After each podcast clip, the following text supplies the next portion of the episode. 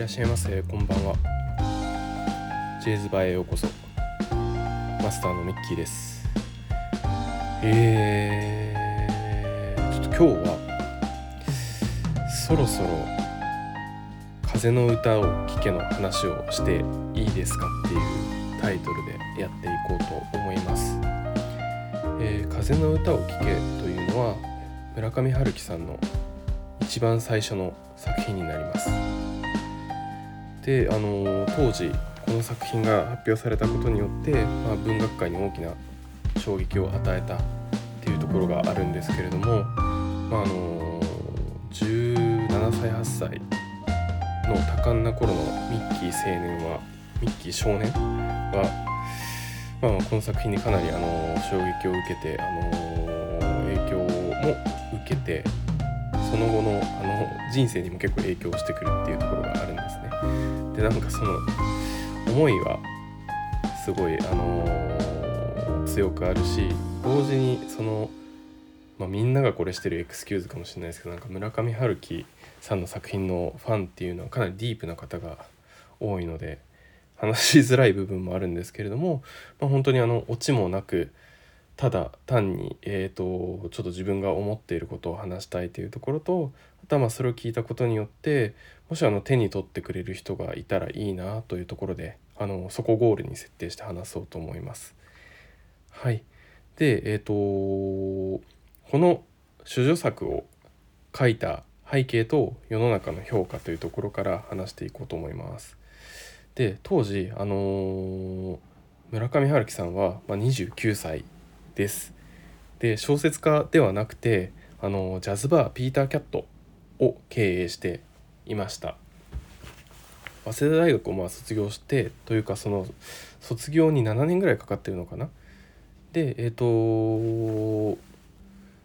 その卒業を待たずにあのもう結婚もしてであのこのお仕事も始めているのでなんかもう兼業で始めてるような状況だったんですけれどもあのまあある時はま大学を両大学と両立させながらであったりだとかあのまあ卒業した後もあのジャズバー一本でやってましたと。でまあ裕福とまあ言えずともあの経営自体はあの順調で人気の店であの忙しく楽しく生活しておりましたと。でそんなある日に、あのファンでサポートしていた、まあ、ヤクルトのデイゲームを見るために、まあ、神宮球場に行くんですよね。これ前もあの別の回で話してるんですけれども、まあ、そので選手がファールボールを打ち上げてファールフライを打ち上げた時にその発球をあのー、芝生に寝転びながら目で追ってる時にそうだ小説を書こうと思いついて書いたのがこの「風の歌を聴け」になりますと。でお店がまあ終わるのはあのジャズバーなのでまあ深夜2時3時なんですよね。で、えー、と毎日その深夜2時3時から、まあ、1時間2時間この小説を村上春樹さんは書きます。でまあその作品の中でも言ってるんですけど、まあ、深夜にお腹を空かせて冷蔵庫を漁ってるような人間には、まあ、それなりの文章しか書けないっていうふうに自虐をしているんですけれどもそれがまさにあのこの小説を書いている時の自分なんですよね。でえっ、ー、とじゃあ見事あのいざ書き上げてみました。でも読んでみると全然面白くないし奥さんも面白くないって言ってるってでしょんぼりするんですけれどもふと思いついてこの作品を英語で書くんですよね英語で書き直してみるんですよねそれがすごいかっこいいんですけどでその英語で、えーと、書いた文章を改めて日本語に翻訳してみると、まあ、シンプルなあの言葉だけが残って納得いくものになりましたと。英語だとねその、まあ、語彙力とかがあの少ない部分があるので、まあ、より研ぎ澄まされた文章を書くことができたと。で、えーと、この文体が、まあ、その後に翻訳口調だのなんだのと揶揄される部分もあったんですけども、まあ、あの総論としては、ま、すごく斬新な文体でとんでもない大型新人が現れたっていうふうに評価されて群像新人賞という賞を受賞します1979年か。でそこから兼業ながらも、あの村上春樹さんの小説家人生が始まりましたと。で作品の概要です21歳の大学生が東京で大学生をしてるんですけれどもあの故郷の神戸に帰省して、まあ、友人のネズミであったりバーのマスターの J これが J's バーで、えーと、ここから、あのー、我々のポッドキャストのタイトル頂いてますバーマスターの J そして出会った小指のない女の子と過ごしたたった2週間のとっても短い話です。夏休み2週間神戸に帰省。シンプルな構成です。ちなみにあのこれあの今更なんですけれどもネタバレ含むのであのネタバレがどうしても嫌だということは人はあのここで聞くのを一旦やめてもらってあいただこうと思います。でどちらかというともうそのかなりあの長い数十年前にあの発表された作品なのでどちらかというとまあそ逆にそのネタバレも含んで読んでもらって一度読んでみたいなとか他の作品も読んでみたいなっていうふうに思ってくれるとありがたいなと思います。であの内容まあ内容はその主人公とまあ友人のネズミのまあ問わず語りのあんまり多くを語らない男の友情であったり、まあ、その酔った女の子の解放から始まるまあ淡い恋愛であったり、まあ、まさにまあ青春の一コマという感じです。で、えっとまあ、世の中を斜めに見たハスに見た態度であったり、まあ、比喩を交えたキザなセリフであったり、まあ、その1960年代70年代のまあ雰囲気とかのノスタルジーとかあとはその主人公たちの語学力から垣間見えるさりげない教養などにまあ私はとっても憧れました。でじゃあ何が起こるのかすごい事件が起こったりする話なのかっつったらもう全くそんなものは何も起こらないです。でもスルメのように噛めば噛むほど味が出る話になってます。であのー、僕は特にその僕と、まあ、しあの主人公の僕と、あのネズミの会話が好きですちなみにあの村上春樹さんのあの主人公っていうのは名前を与えられてない「僕」っていう一人称のなんか語り方っていうのがあの結構多くてそれも特徴的でした。でネズミっていう名前も特徴的なんですけれどもあの友人につけられたけどどんな理由だったか忘れた最初も嫌な気もしたけど今慣れちゃったよっていうような感じでそのままネズミっていう風に名乗ってます。でこの2人の会話が好きなんですけど、まあ、きっかけっていうのは、まあ、あの理由は知らないけど、あの酔っ払って初めて会った僕とネズミはネズミの車に同乗して、あのドライブしてるんですよね。あの飲酒運転なんですけど今で言うとまあ当時で言うとそう言ってもそうなんですけどでえっ、とそれがあの公園の生垣に派手にぶつかってでででもまああのありがたいことに2人は無傷なんですね。でえっ、とまあそのネズミに関してはその衝撃を受けてさっきまでさっき食べたピザパイを吐き出してしまっているんですけれども怪我ないかっつったらいやもう最悪だよっつってなんかピザ吐いちゃうなんてねって言ってまあその強がりというかキザなセリフを言うんですけど。でなんかいやこんな事故なのにさ俺たち無傷だよ。こんなこと信じられるかいっつって。多分俺たちっていいチームになれると思うよ。きっとなんかその何でも2人でやっていけるんじゃないかっていうような話をしてでその後にビールを買ってあのハンダースほど6本ぐらいなのかな？飲んでで2人は寝るんですよね。でその短い眠りから覚めて起きてみると、まあ、体に一種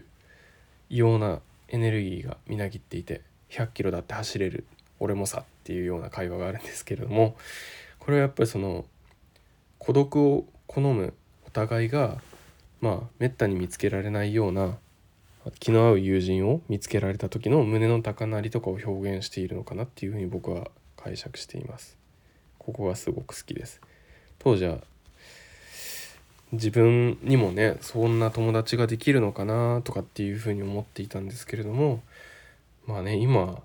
何十年も付き合いのある友達と一緒にラジオをやれているので、まあ、きっとできたんだなっていうふうには思います。ありがたいことに。で構成と仕掛けなんですけれども、まあ、その繰り返しなんですけれども、まあ、ふと思いついて、ま、英語で書き直してそれを日本語に改めて翻訳し直すことによって、ま、シンプルな言葉だけが残って、あの独特の文体が書き上げられていますと。であのまあ、主人公なのか作者なのか、まあ、同じなのかわからないんですけれども回想があの最初と最後に入ります。途中も一部入るかな。これは村上春樹さんなのかどうなのかってやっぱりあの思いますよね。であのー、も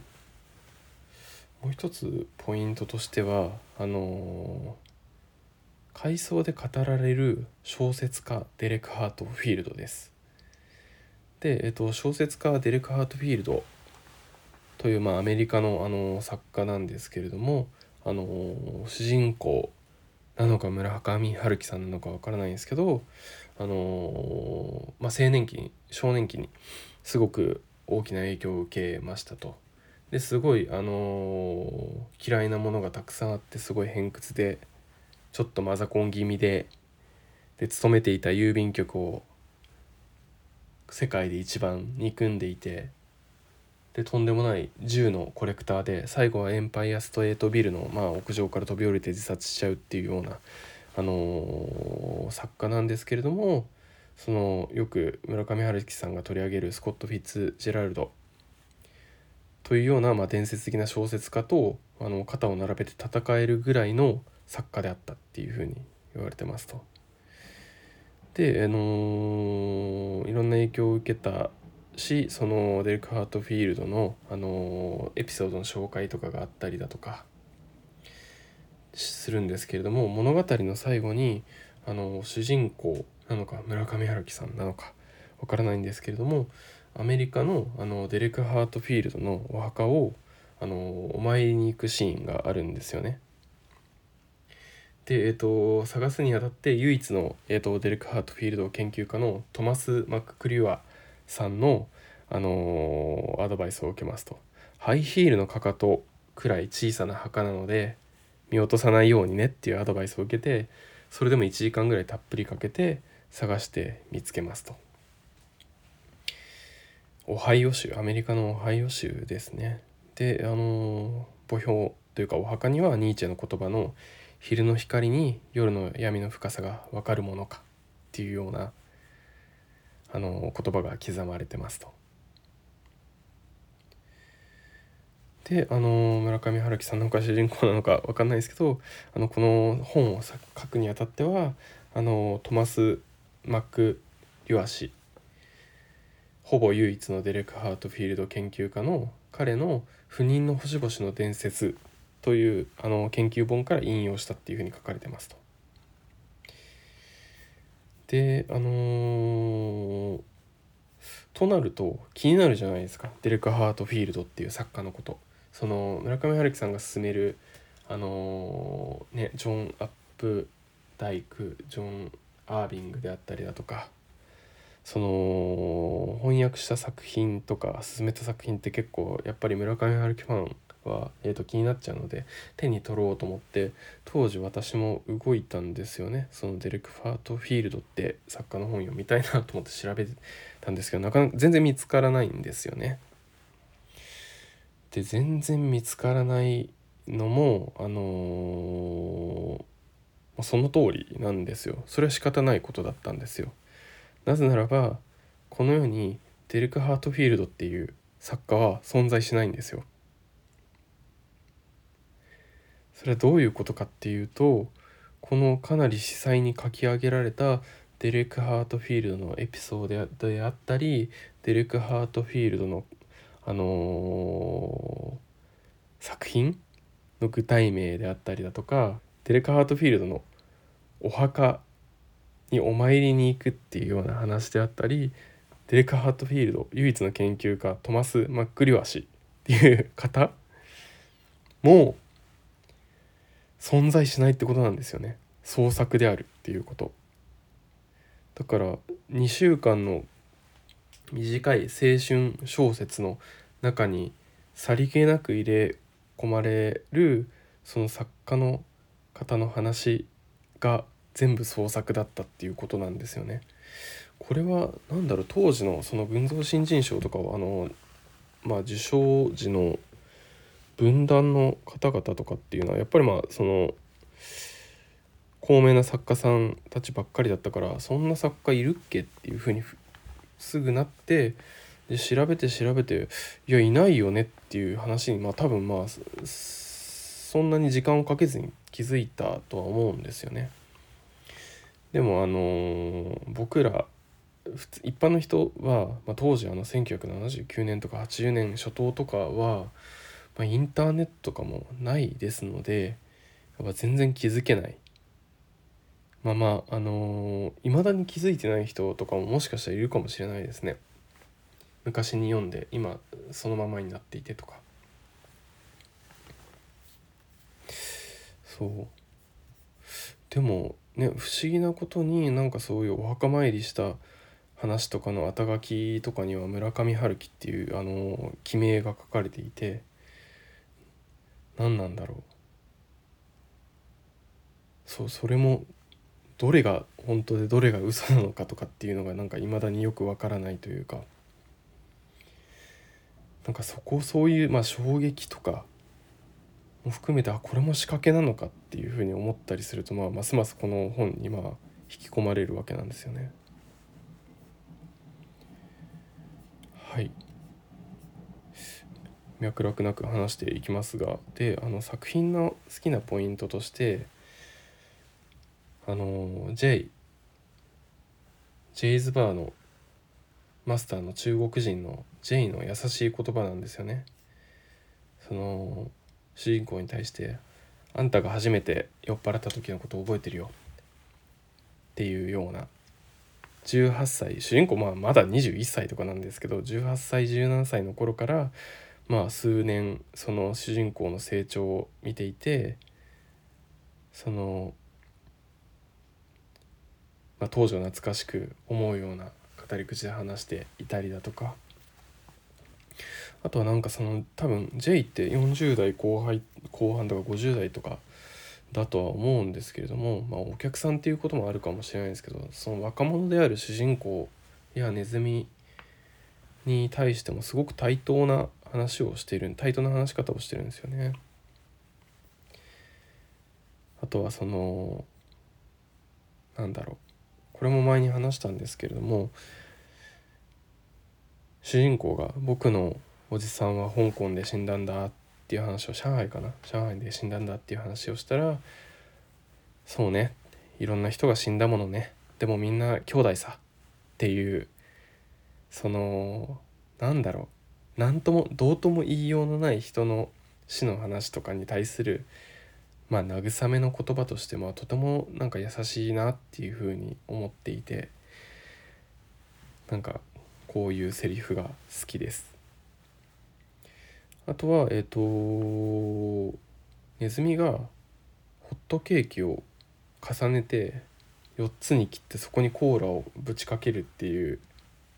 食べ物を食べていて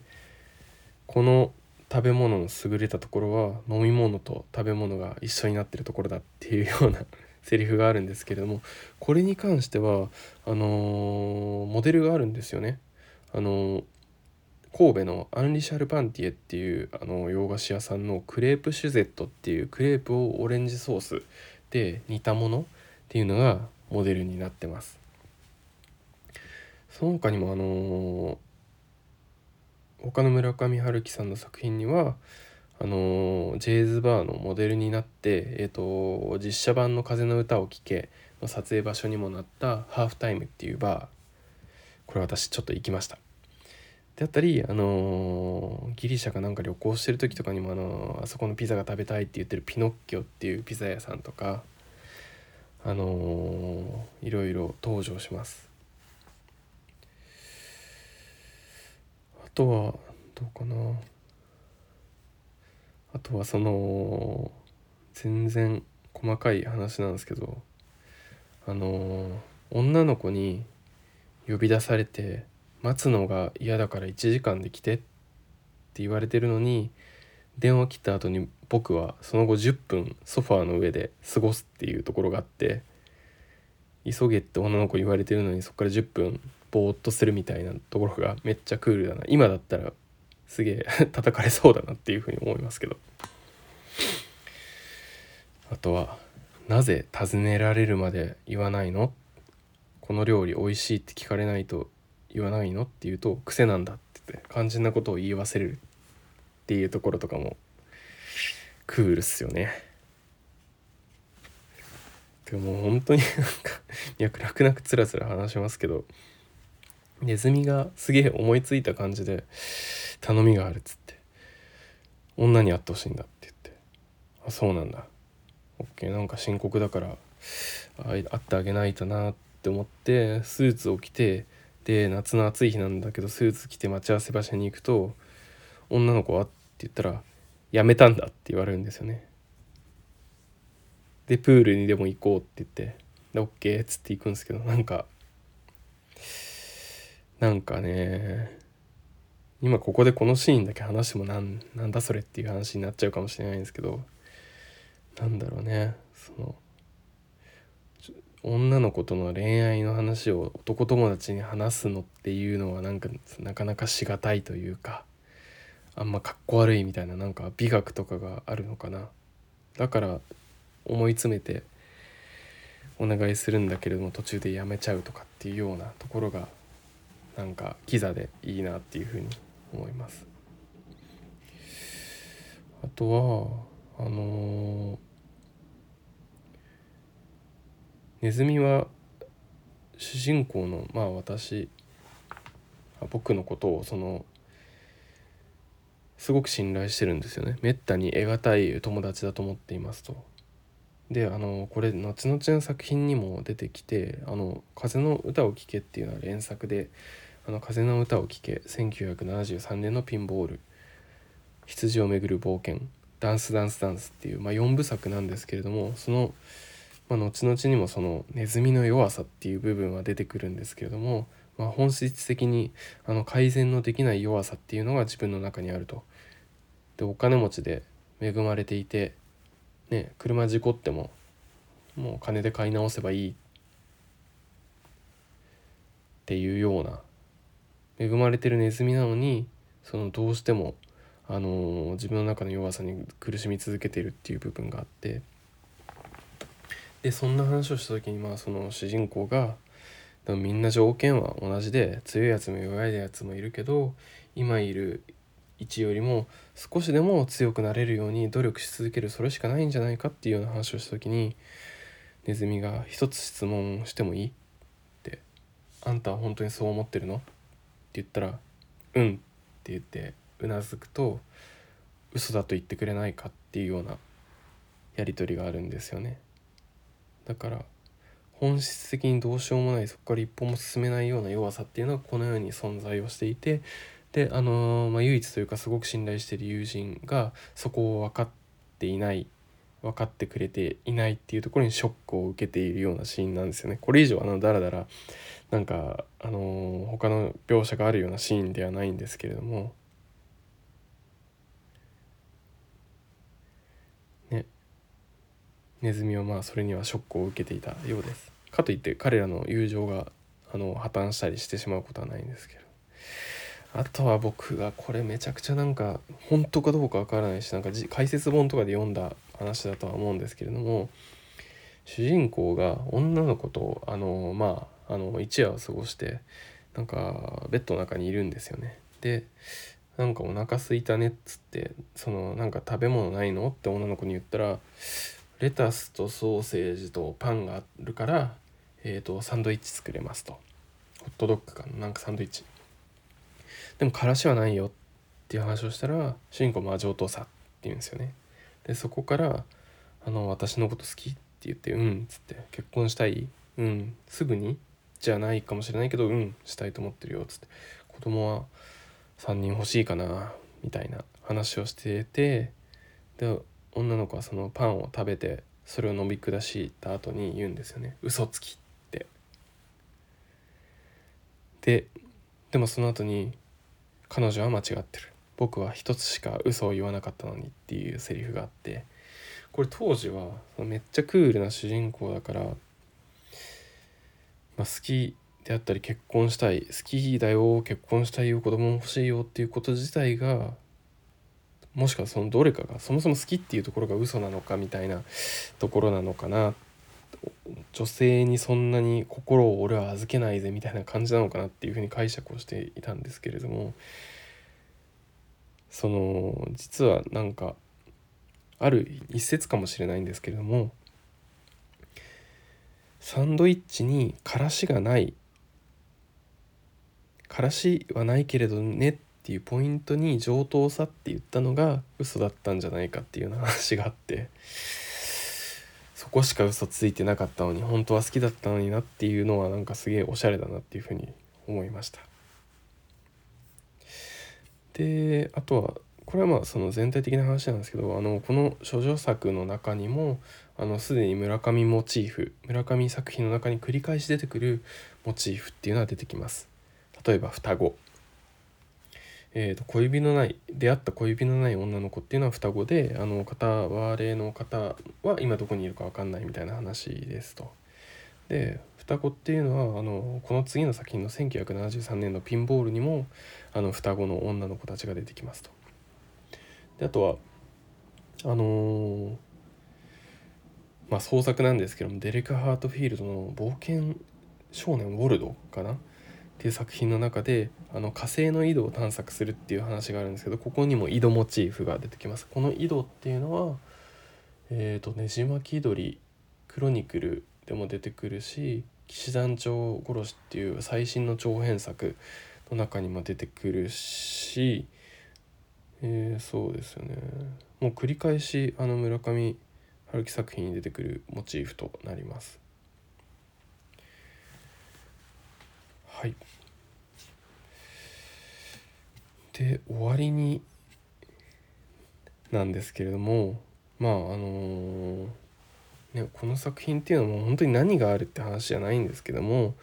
あのこの小説と、まあ、その時代の空気感に私はまあ魅了されたなっていうふうに思ってます。でクールに振る舞いたいと思っていて主人公の喋り方であったりとかあとは主人公の付き合った女性の人数まで当時はベンチマークあ主人公は21歳までに3人と付き合ってるから僕も3人付き合わないといけないとかっていうふうに アホだから当時は思ってましたでなんかそのこの村上春樹作品の主人公のクールな感じっていうのはあのー、まあいわゆるラノベとかアニメとかで出てくるやれやれ系主人公鈴宮春日であったりだとか化け物語の荒木くんであったりとかなんかそういうところにもなんか通じているところがあるんじゃないかなっていうふうに私は思ってますと。で実際の世界僕もちょっと一時期は10代の終わりから20代の、ね、初めぐらいまではクールに振る舞おうと思ってやってたことがあるんですけどまあやっぱりあの作品と違って現実世界でそんなやつはモテないですねよっぽどのイケメンとかじゃない限り多分ね多くの人が憧れて真似して撃沈したことだと思いますと。うん、あと酒の話に戻るとまああとはね男の友情で多くは語らずでも、まあ、お互い真剣に思いやって尊重しているっていうようなところっていうのはなんかすごくかっこいいな憧れるなっていうふうにまあ思ってました。はいであのー、これも繰り返しなんですけどもあのこの作品っていうのは青春三部作っていうふうに言われていてで、まあ、本当は4部作で「ダンスダンスダンス」っていうところもそこに加わってくるんですけれども計4作品あります。なので、あのー、この作品を読んでる方でその後の作品読んでない方っていうのはまとっても羨ましいです。今からその作品たちが読めるっていうのは。私もその体験っていうのをもう一度できるものならしてみたいですでこの後の作品であのー、僕とネズミっていうのは壮大な物語に巻き込まれていきますぜひぜひあのその行方っていうのを、まあ、機会があれば、あのー、ちょっと自分の目で見てほしいなっていうふうに私は思います。はいあの本当に脈絡のない話になってしまってあのーまあでもそこはそうなるなっていうふうに思って話し始めていたので仕方ないかなっていうふうに思います。あのーただね作品の中の仕掛けっていうのは結構衝撃的な部分はあったと思うのでまああのそれを通じてまあ興味を持った人はまあ是非手に取っていただいてで読んだ後の感想とかを私にいただけるとありがたいです。はい、あの今後もあの村上春樹さんの作品の話っていうのを随時していこうと思いますのであのお耳に合えば是非ともよろしくお願いします。えー、ジェイズバーはあの Apple と Spotify であったり、まあ、アンカーで配信をしているのであの皆さんよろしければあのサブスクの方よろしくお願いします。あとはレビューありがたいことにあの星5つのレビュー今2個ぐらいもらってるんですけれどもなんか面白かったよって人はあのレビューも書いてくれると大変大変大変ありがたいです。あとはジェイズバーツイッターやっていて、えー、とそこで、えー、と随時最新話のアップデート等もしているのでアットマーク、えー、と JSBAR アンダーバー RADIO ジェイズバーアンダーバーラジオをフォローしていただけるとありがたいです。はい、それではまたのご来店をお待ちしております。それでは。